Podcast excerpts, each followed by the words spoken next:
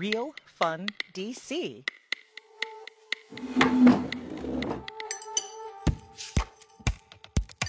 Industry Night with Nycci Nellis. Hello, and welcome to Industry Night with me, Nycci Nellis, the show that takes you on a deep dive into the happenings of the hospitality industry. Now, sometimes there's a focus on culture, sometimes there's a focus on travel trends, and sometimes there's a focus on a passion project, but it all comes back to the industry. Now, years ago, I was asked to be interviewed about the DC dining scene at a fundraising event. It was a really high end thing. And I was a little entertainment before the big money ask. Now, I was delighted. Uh, a very well known female news anchor was the host and interviewer. And as I started chatting about all the exciting restaurants and concepts and cuisines that were populating the dining scene, this person kept commenting on my size and my weight. Um, it was weird. Comments were like, oh, right, look at her as if she eats out. Or, come on, Nycci, you don't really eat all that. I mean, look at you. It really didn't matter what I said. She always went back to what I look like. And at that time, I was just shocked and maintained my composure and sort of laughed off her comments. But to this day, I really don't know what her point was. I mean, was it to shame me? Or maybe it had to do with her and not me. But regardless, it was inappropriate. Um, she didn't know my food story and she really wasn't asking. And our relationship with food is an ever evolving journey. And to that point, I'm so excited to dig down deep with today's guest, Elise. Uh, Mus- I'm going to mispronounce your name. Elise. Mouselis. Elise Mouselis is a certified eating psychology expert and health coach and author of a new book, Food Story, uh, rewriting the way you eat, think, and live. And I love the book. And she joined us on Foodie and the Beast. And now she's joining us today to dig down deep on our food story. So, hey, Elise, how are you? Hi, Nycci. So great to see you again and be with you. Absolutely. So, let's back up with you a little bit because years ago, pre pandemic, you were on Foodie and the Beast and you were you were writing about food, you were talking about food, but you were really coming at it from a different way. What happened for you? Um, well, first, I want to just address what you said that mm-hmm. whole um, it, because it really there are so many layers to it, mm-hmm. and it, you know, you asked, was it about you? Was it, you know, you you bring up a really good point. A lot of people think that they don't and like it's not always what it appears on the outside is what i'm trying to say. You can't tell somebody's food story just by looking at them. And we all you know we make judgments about people and the way that they relate to food or how much they eat or don't eat based on appearance. And you can and that's just completely wrong. And so i'm sorry you had to go through that. And i probably want to say to you that it was her and pro and culture mi- mixed in too you know the messages that we get about you know ha- the way you should look or eat not eat and all of that well so, if i could just go back to that for a second i will tell you that the event was a women's health event and there were women in the audience these were cancer survivors so mm. it was even more inappropriate yeah. giving context like it was a uh, a celebratory fundraiser for women who suffered from ovarian cancer or gotten through ovarian cancer. So there were survivors in the audience. And I just thought, I mean, it was wholly inappropriate because we were right. supposed to be celebrating food. And um, I, she just couldn't let it go. She was like a dog with a bone. it was, and she doesn't know my food history. I mean, what if I was anorexic when I was younger? I mean, what if she was triggering me? Do you know what I mean? She she really had no idea. I mean, I wasn't, and I she was she wasn't triggering me, and I wasn't. But to your point, she she didn't care. Do you know what I mean? And there is a yeah. lot of layers to it. But anyway, mm-hmm. let's get to you and talk about how you got to here.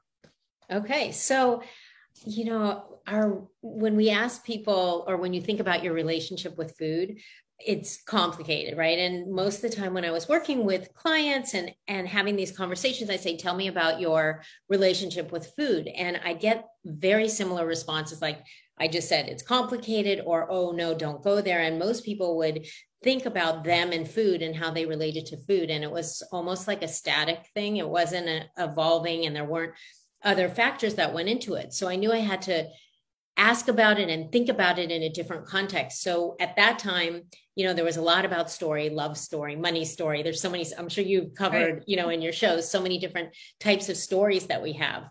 And so I'm like, we have all these stories. Of course, we have a food story. And when I could put it in the context of a story, like, you know, that we get, it's all our messages, our memories, all the meals over a lifetime. And we have different chapters, we have characters, we have villains, heroes, you know, diet culture, anti diet culture. There, it's so dynamic.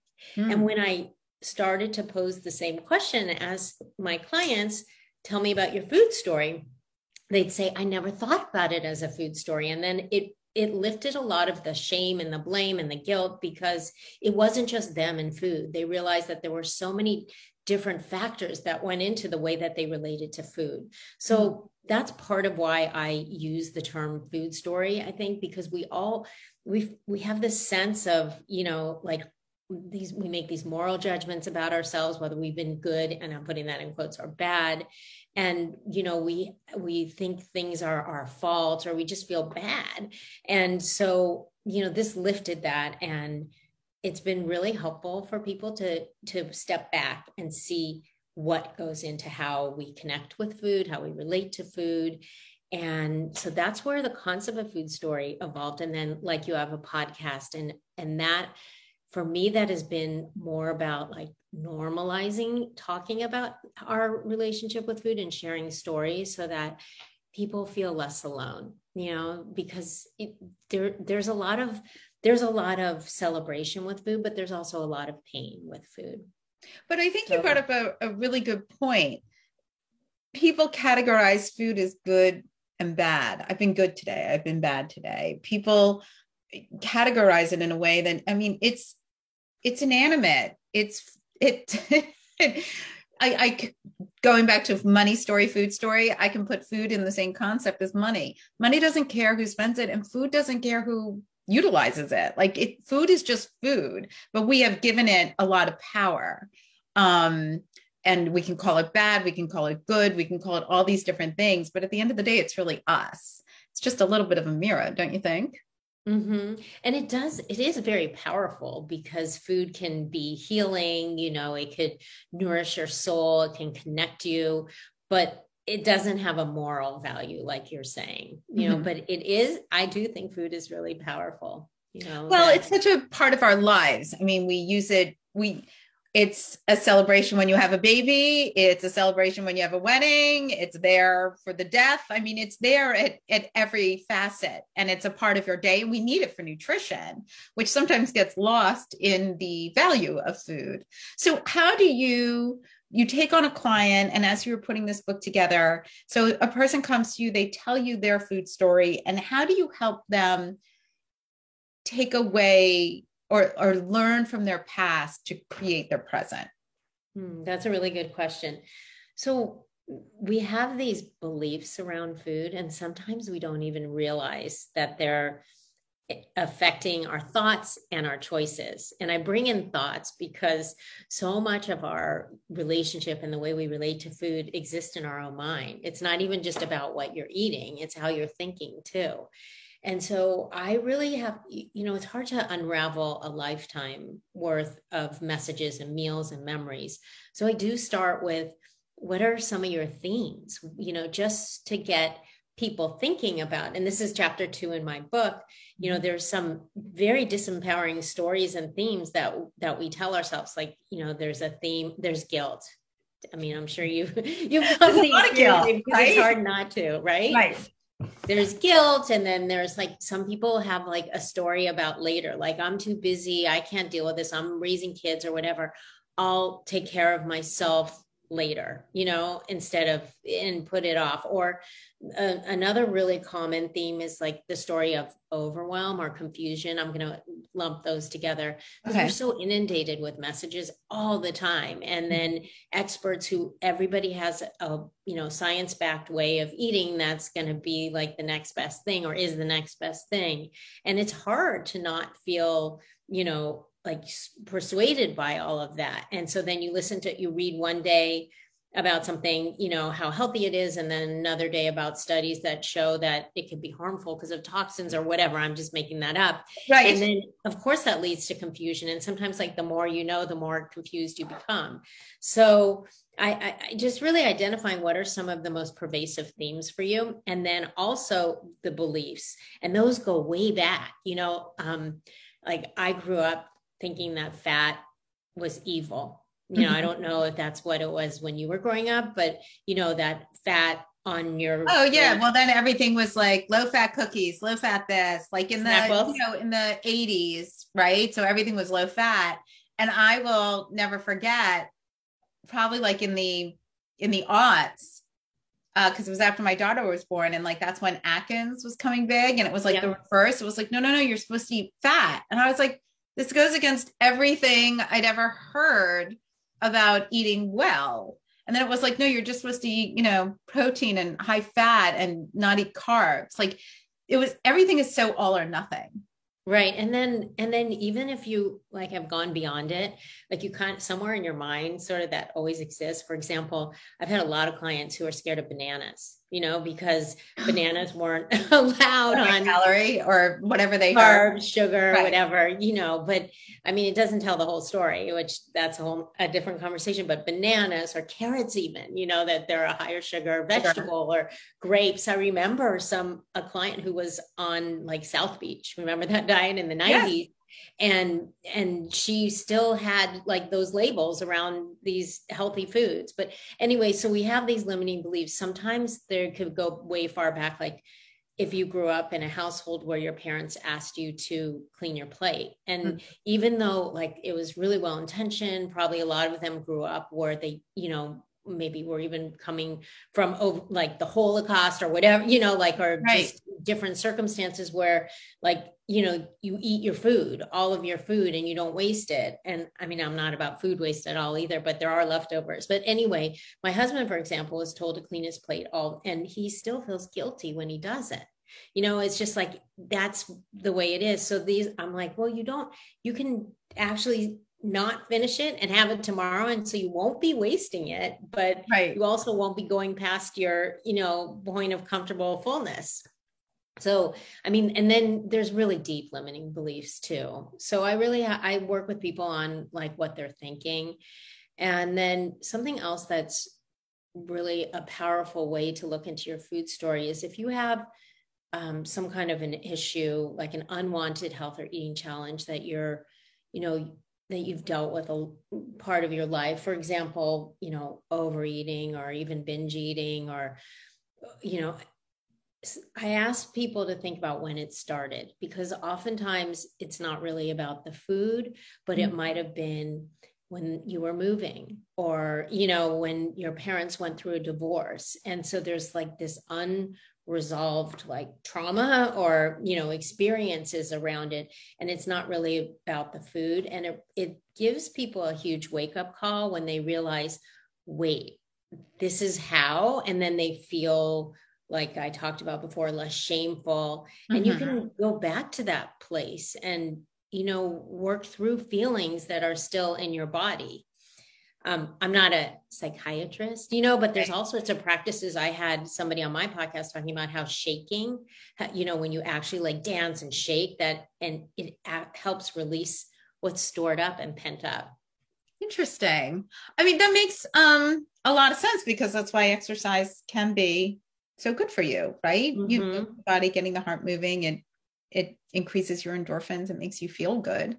Mm-hmm. Um, so that all must go hand in hand, right? Of course. Well, you want to do things that make you feel good and reconnect you back to your body. Because oftentimes, what's happened is if you've been listening to what I call the food noise, which mm-hmm. is just all the messages that you receive, you know, to this day and over your lifetime, if you've been listening to f- food noise and who, I mean, it's a fact of life, we hear it and we can talk about how to deal with it. But if you've been listening to the food noise, then that re- that disconnects you from your body. It right. disconnects you from like really being connected to what's right for you.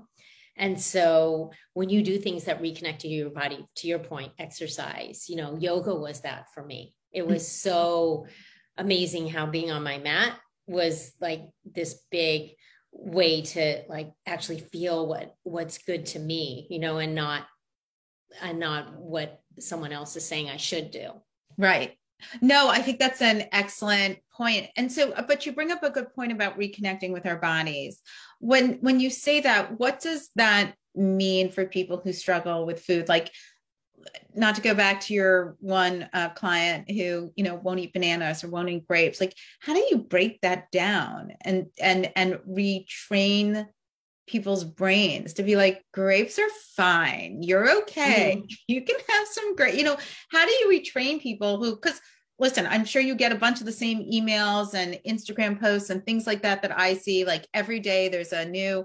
antioxidant wonder fruit or some supplement that you absolutely have to take and it's it's always going to make you you know healthier and live longer and look better. I mean you know the the um the sales pitches are always large of all the things yeah. that, you know that that these uh supplements or whatever can do so how do you work with that those are all really good questions so the first thing is that um, when you were started asking me about this, I was thinking about there's this one question that you can ask yourself all the time, and is is this true for me now?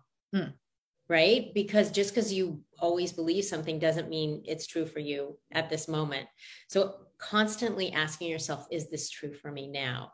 But to, to your other point about all the messages that we receive that are so compelling, I mean, who doesn't want to look younger or feel younger or whatever? These, you know, they know our our soft spot, spots um, is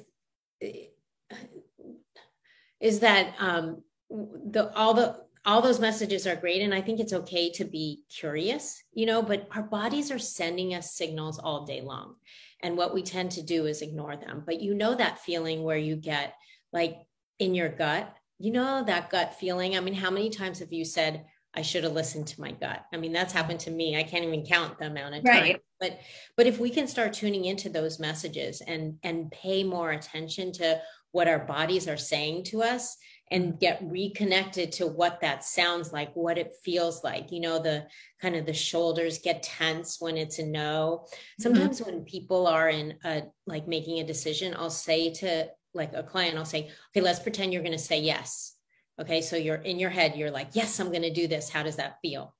And then if you feel like excited and wow, this is cool. I can't wait for this, you know, opportunity, diet, whatever. I'm not diet, but like right. know, new food. And then let's try the other thing. How does it feel if you say, no, I'm not going to do this? And you're like, I feel liberated. I feel free. You know, like, haven't you ever had to make a decision where once you made the decision, it's better. So it's really, you know, listening to your body, getting reacquainted with what your signals are.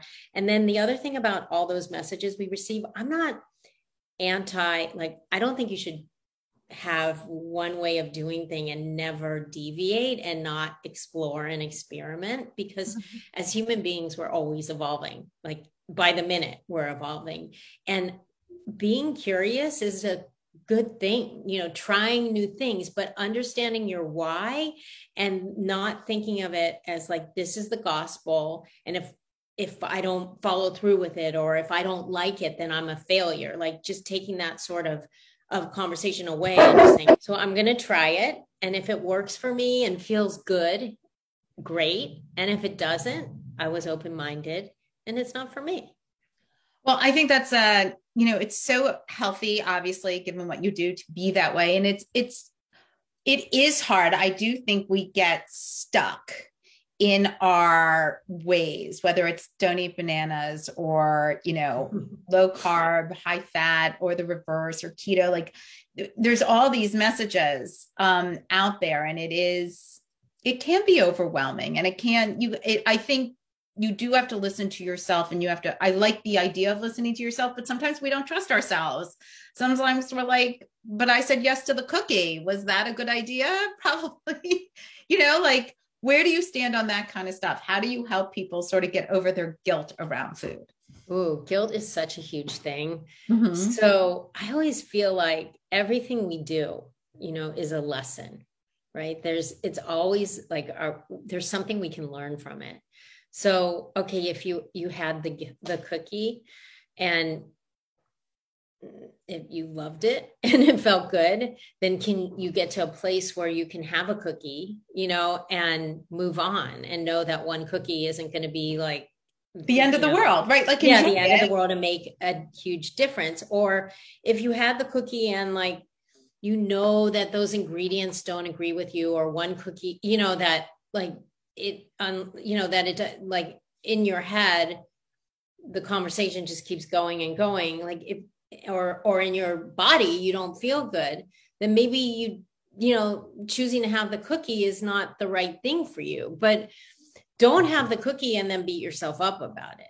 Like, right. that that you know like I, so i i feel like guilt it's it's you know going to probably come in waves. And you know on the one hand I, I do think we want to make choices that can help with longevity, that can help us, you know, our immune system, and that we do want to. I mean, food is powerful medicine. Right. So we do want to eat in a way, but that doesn't mean that there isn't room for all food on the table, you know, but just knowing like like some food nourishes your body and some food might nourish your heart. Like you know, a lot of people feel really satisfied when they eat a meal that reminds them of their grandmother or you know someone right. who cooked it for them. And that's nourishment you know? So i think recognizing your why and and what sort of hunger it's fulfilling is huge.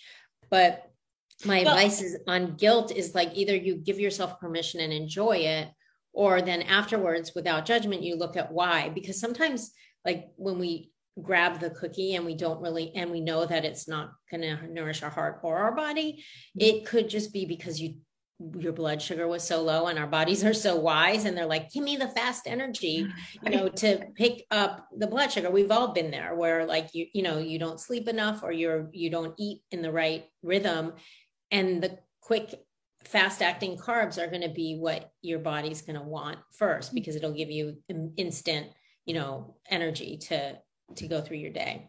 No, that's a good point. I think it sometimes I think it has to do with boredom, right? Like you and I've yeah. talked about this before with my husband. You know, sometimes he's like, I'm hungry. And I'm like, Are you? I mean, are you really hungry? Like, have a glass of water, have a cup of tea. Like, why don't you see how hungry you really are? Because I think sometimes he's just bored. Like he just wants something to do and eating will satiate whatever that boredom is. Mm-hmm. Um, and I think that there's a lot of that for people, you know, I mean, we're, we're surrounded by visual images of food. It's everywhere. Social media has ticked it up greatly and you know so not only are we surrounded by all these like ways to eat healthy and be healthy we're also surrounded and i mean it's in my field especially about all these ridiculously delicious things uh, that you need to eat and you need to try you need to go and you need to have and have you had it so it's a lot of levels of you know there's two sides to that but i want to kind of talk about you have yeah. recipes and rituals in your book which i love so and i like the way you sort of created the recipes happy, focused, radiant, like all these sort of adjectives to explain how we feel. So how'd you come up with the recipes and and sort of put them in the different categories? Mm, I love that you're asking about that because um, the reason I decided to do the the moods, there are seven different moods in the book. Mm-hmm. Is because and and this is how I also like to work with people is because I so many of us have tried everything you know mm-hmm. we've we've done it all and i wanted just to give a different approach and flip the script a little bit in, instead of thinking what is food going to do to me mm-hmm. to think what can do, food do for me so you know you can eat these mood boosting you can learn which foods support different moods and eat in this empowering way so that right. was the decision behind it and there it's you don't have to memorize you know, I always say, like, once upon a time, we didn't know what a carbohydrate, protein, or fat was. Like, so you'll just start to know that certain foods, like, might be higher in magnesium and can have a calming effect on, you know, on you and your nervous system. Like, understand the ingredients, know what, like, I see there's a lot of turmeric in your recipes. you have that great chocolate bark in there that, you know, sounds terrific, you know, like with the raspberries in it and everything. And everything you have in here, like you explain the ingredients. And I do think that's important because we do have the knowledge now about what some of these ingredients can do for you. Mm-hmm. Yeah, and it's just it's also fun. I think you know, like you mentioned, the boredom. So this would put a little bit of of interest back into making choices. You know, like oh well, you know, I want to feel comforted, or I want to feel calm, or you know, it's the weekend. I want to feel sensual. You know, and there's just there's an explanation of which ingredients can support those feelings. Um, so that that is where it came from, and I love, even if you don't want to eat that, I love the recipes in the book. Um, oh, I love the recipes in the book. They're very appealing. And I mean, you know, I get a thousand cookbooks. So, you know, I, and I get pitched on a thousand cookbooks. And a lot of times I'm kind of like, I mean, what is this cook bringing to the table that I haven't seen a thousand times?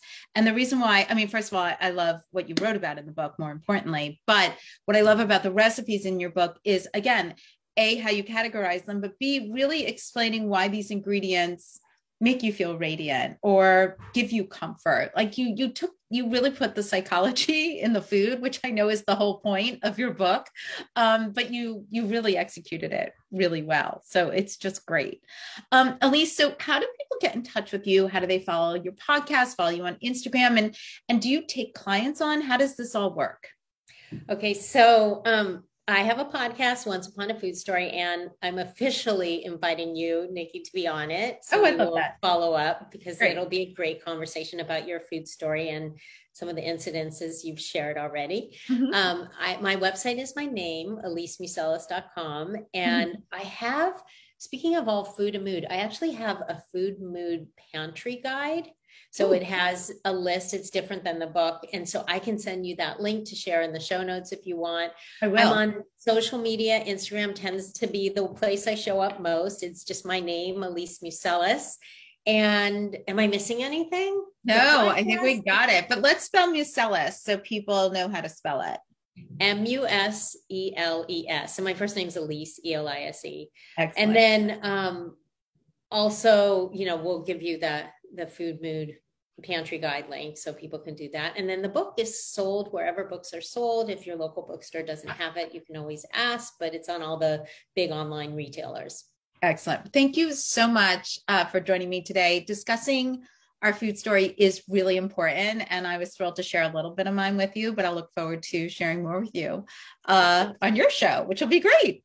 Yeah, thank you so much for having me and for sharing all these stories and also making food so like celebratory and fun. That's a huge part of the nutrition equation. So I love what you do and what you're doing and I can't wait to talk more. Great, thanks. Well, wasn't that a great interview? Elise Museles really is in touch with her own food story and interested in learning about your food story. And do you know your food story? take some time to think about it because how we eat is so important to how we enjoy our lives. So I want to thank Elise for joining me today and check out her book, Food Story Rewrite the Way You Eat, Think, and Live. And thank you for joining me, Nycci Nellis, on Industry Night. Don't forget to follow me at NYCCI-N-E-L-L-I-S on Instagram, Facebook, and Twitter. Of course, you can listen to Foodie and the Beast every Sunday at 11 a.m. on 1500 a.m. And to stay in touch with everything happening in the DC food, wine, and dining scene, the list are you on it.com. Thanks so much for joining me today. We'll see you next week. Industry Night with Nycci Nellis. Thanks for listening to Real Fun DC.